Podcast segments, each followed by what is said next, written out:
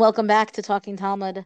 I'm Anne Gordon here with my friend and chavruta Yardena Osband. Our daf of the day, Masecha Beitza, daf Mem, page 40. Our last daf of Masecha Beitza.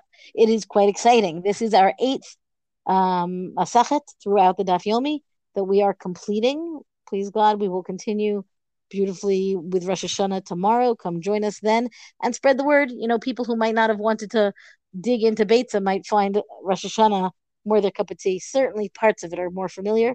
Some of it is a bit. It's a really good well. masachet. I would encourage your friends to join us.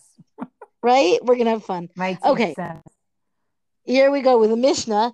Of course, this Mishnah, in classic talking Talmud fashion, this Mishnah is on the previous, the very end of the previous stuff, and it leads into. I mean, half of it's on the previous stuff, and half of it is in the top of of Daf Mem, page 40. מי שהיו, מי שהיו פירותיו בעיר אחרת, וערבו בני אותה העיר להביא אצלו מפירותיו, לא יביאו לו, ואם ערב הוא פירותיו כמוהו. So what happens? Here we've got a case of place, and he's got produce in a different place. He's got produce in a different city. The implication here is that it's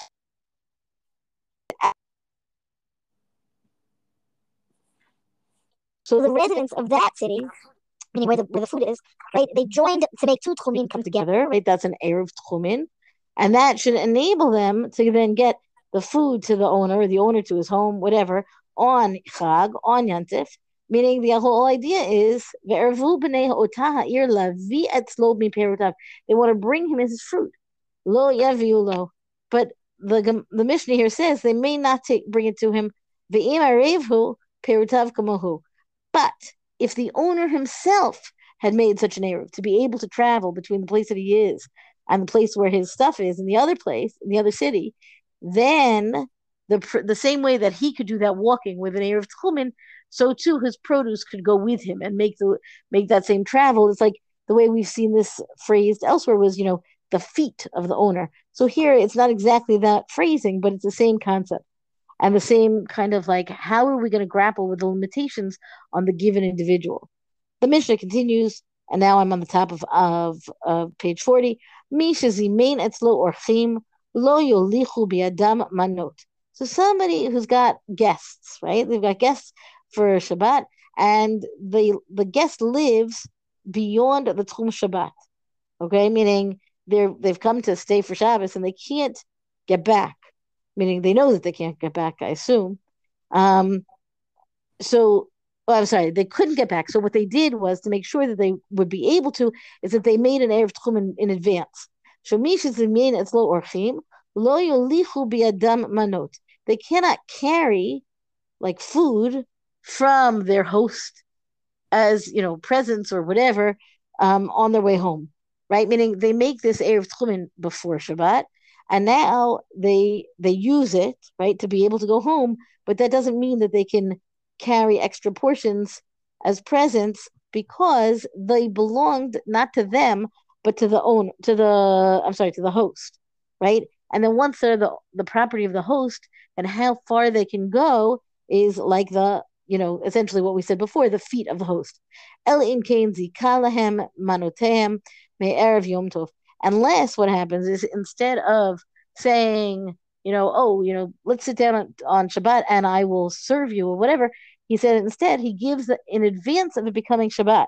He, I'm sorry, the Chag. We're talking about Chag. Then in advance of it becoming Chag, the holiday, he transfers the ownership to the person who is going to do the trekking to the other city. And then because that person owns it at the moment that the holiday begins, then it's got the right to follow the feet of the person who, in fact, has already set up an Erev Tchumen and can go much farther than somebody who has not. Okay, so this Mishnah is a little bit tricky because, first of all, we're talking about like why is the person separated from his produce on the holiday anyway? And meaning I can imagine all kinds of scenarios where this would happen, but none that are seem that they would be so prevalent they would establish case law so that everybody could know what they could do for the next time. So I have some questions on the reality of it, but also I kind of want to know what this is doing here at the end of Masach Beitza. I understand that we're a little bit talking about Yentif, but mostly we're talking about Shabbos, meaning because we're talking about the Tchum Shabbat issue. uh, and you know, and it also kind of deters the invitation to guess, right? If you're if you well, maybe not. I don't know. It, it, seems to me that this is making a whole lot of complications where maybe there didn't have to be any. And then my question is like, is that really in the in the holiday spirit, so to speak? So I, I, again, this is not an answer and a question to be answered. It's just a musing as I'm going through the Mishnah. Now the Gemara here, um, let's say take it, it takes the whole thing a step further. Itamar. So it said that the Amoraim, right, were had different differences of opinion with regarding this case of Hamafkir Perot Eitzel Chavero. Meaning somebody who this, so this is not exactly the case that we had in the Mishnah, but it's really a close cousin because the the case in the Mishnah says one the person is in one place and his produce is somewhere else, meaning too far away. So this says the case in the in the Gemara says Hamafkir Perot Peirut Eitzel Havchaviro, somebody who leaves his fruit with his friend and kind of denounces his own ownership of it. Presumably, he's giving them to the, to the friend, so it ends up being quite a very similar. Rav Amar Reglei Mishifkidulo, Ushmul Amar Reglei Hamafkid. So.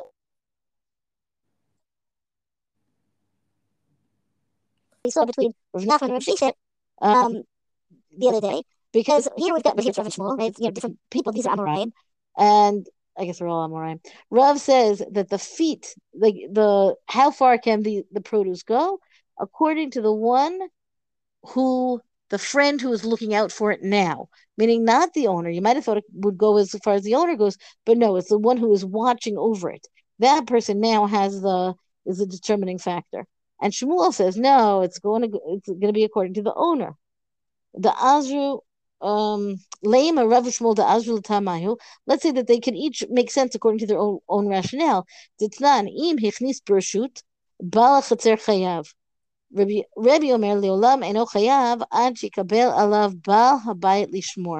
So what happens? The case then is it's a whole different case. If you bring your produce, your ox, or your laptop, it doesn't matter, right? To a different person's home,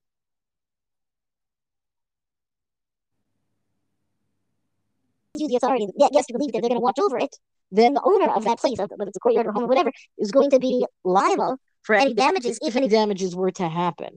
So when then when Rabbi Yehuda Nasi comes and says, well, the homeowner is never liable for damages, right? This is a principle that he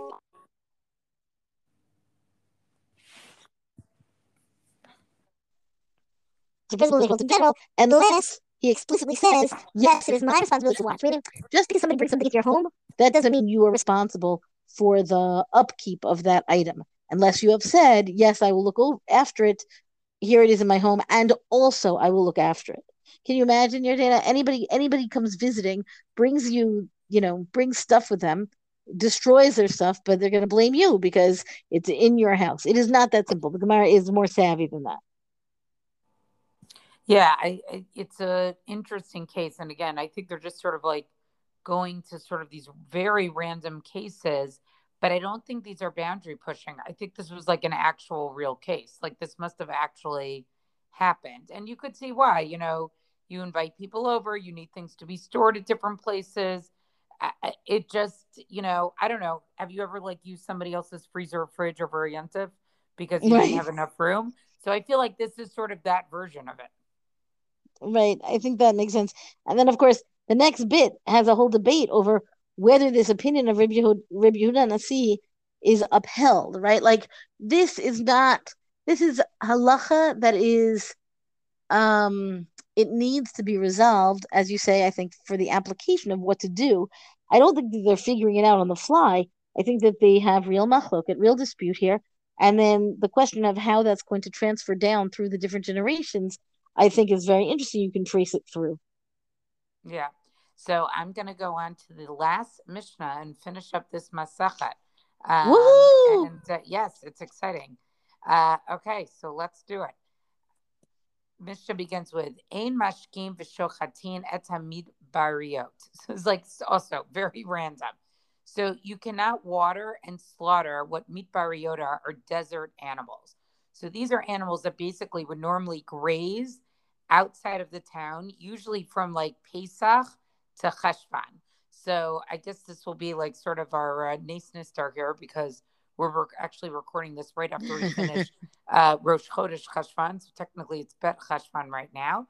But the idea is these are animals. They're not fully, they're domesticated, but they're sort of not fully domesticated. They don't come back home every night. They go out to pasture. They're not pets. And, yeah, they're not pets. They spend months outside of the house, basically from Pesach until the rainy season starts in Cheshvan. But domesticated animals, one can water and slaughter. So, in other words, the idea is, is that let's say you had one of these, you know, uh, you know, desert animals, and it wandered in around Rosh Hashanah time. Uh, on Rosh Hashanah, you would not be allowed to shach, to shacht it or water, give it water, because it wasn't really supposed to be there. So it's muksa because there's no way you could have designated that you would have used it, right? Elohana bayatot, right? So what are considered de- domestic animals? Halonot year, ones that sleep in the city at night. Bariot, halonot far. Those are ones that sleep in the pasture and they're not really ever in town. So then the Gemara says, Lamali lamemer mashkim v'shochatin. So the Gemara says, right, which basically teaching us which animals are muksa, right? Why do they have to teach not watering and not slaughtering? What does watering have to do with any of this? The muksa issue is really the shchita. Milsa gav orche kamashmalan, right?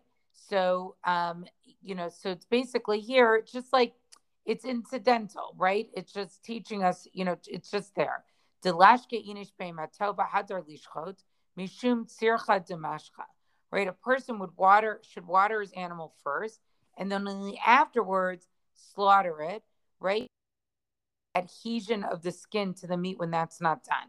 So it's teaching us something, uh, sort of a separate halacha that a person should always water, give their animal water first, which is very interesting before you slaughtered it, because it would actually make it difficult to sort of flay it and and, and get the skin off of it. Then the Gemara goes on to tell us, uh, you know, a little bit more. Tanu Rabbanan Elohim meat bariyot, Elohim bayato, which are desert animals, which are domestic ones. Right? Desert animals are ones that go out around Pesach time. They graze in the pasture, and they come in after the first night, after the first rainfall. The Elohim Bayat, which would be around Cheshvan. The Elohim Bayatod, right? So these are animals that go out past the Techum of the town, but they always come back to the Techum to sleep. Rabbi Omer, Rabbi Huda Nasi says, Elu ve'elu bayatot. He says, no, both of these are considered domesticated animals. He's bayatot. Ella, elu hen meat bariyot. What are the meat bariyot? Koshiat sod v'ra'ot bafar. Right? So they're ones that go out and graze in the pasture. Ve'ein nichmasot lishu. They never enter a settled area. Lo b'yimorachamav, lo b'yimorachshamim. Whether it's the, uh, you know, summer or whether it's the rainy season. Umi isle the Rabbi Muksa. So then the question is, okay, so for Rabbi Yehuda Hanasi, does he ever have this concept of muksa, right? Rabbi Shimon bar Rabbi Me Rabbi. Didn't Rabbi Shimon, the son of Rabbi Yehuda Hanasi, ask of his father, ask of Rabbi, right? Pitile Tmara, unripe dates, okay, uh, that are basically, you know, put around to, uh, right, that are they're basically placed in a basket to ripen until they're, you know, edible, right? Like you do that with tomatoes or bananas sometimes. Rabbi Shimon Mahu, according to Rabbi Shimon by Yochai, they're talking about here, is it considered to be muksa or not? Amarle im muksa le Rabbi Shimon. So he says there's no halacha of, of muksa according to Rabbi Shimon. This was something we learned about in Shabbos. Rabbi Shimon Bar Yochai doesn't even have this concept of muksa. Ella gero gero bilvad. Only for the case of dried figs and raisins right? Because it's like uh, uh, that. It's that that alone is their case of muksa, because these are fruits they actually could be eaten fresh, right? And they're sort of purposefully put away in order to undergo some type of drying process. And during that time, they're inedible, right? So you sort of have to like forget about them for a while, right? The same thing. So we would do that with dates. We would do that with grapes. So if you put them in a basket to ripen, right? Maybe they weren't totally removed from your mind, right?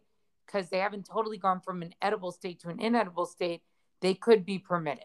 And the same thing with desert animals, they're never really totally removed from your mind, even if they don't return for forever, okay?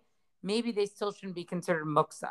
So the question is, according to Rabbi Yunasi, why would they have the status of being muksa, right? These midbariyot.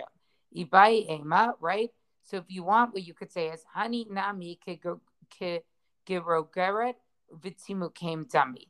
So maybe you would say these desert animals are like dried figs and raisins, right? And when you send them sort of out of town, they're sort of removed from you. And if you want, you could say, right?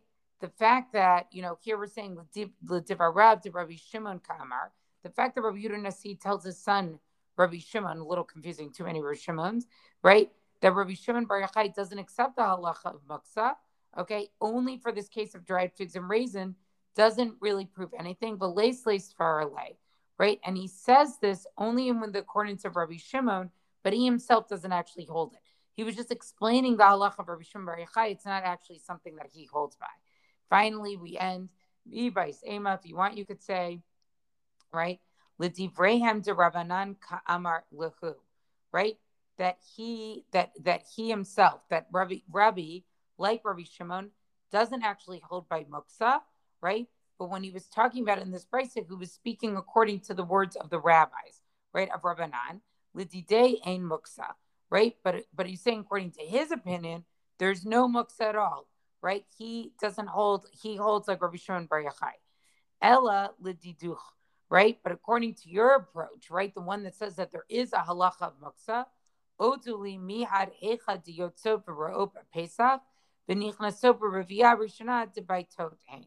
So even so, he says even according to that that there is a halacha, he says you have to still agree with me that these animals that go out from Pesach and they don't come back to rainfall, those still should be considered domesticated animals. Le Rabbanan. But the rabbi said to him, La meat yodhem. They said no.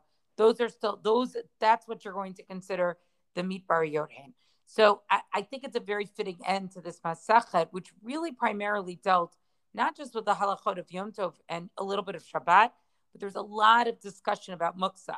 So it's interesting they sort of end on this concept that like maybe there really wasn't muksa at all. So I just thought it sort of undoes all the muksa discussion that happened before. It's like the utmost drama, right? Like it's burying the lead in in all, you know, in the most dramatic way possible. Like here you have learned all this masachet on on Yantif, I mean about Yantif and about Muksa and how Muksa is so serious. Muksa in various different ways.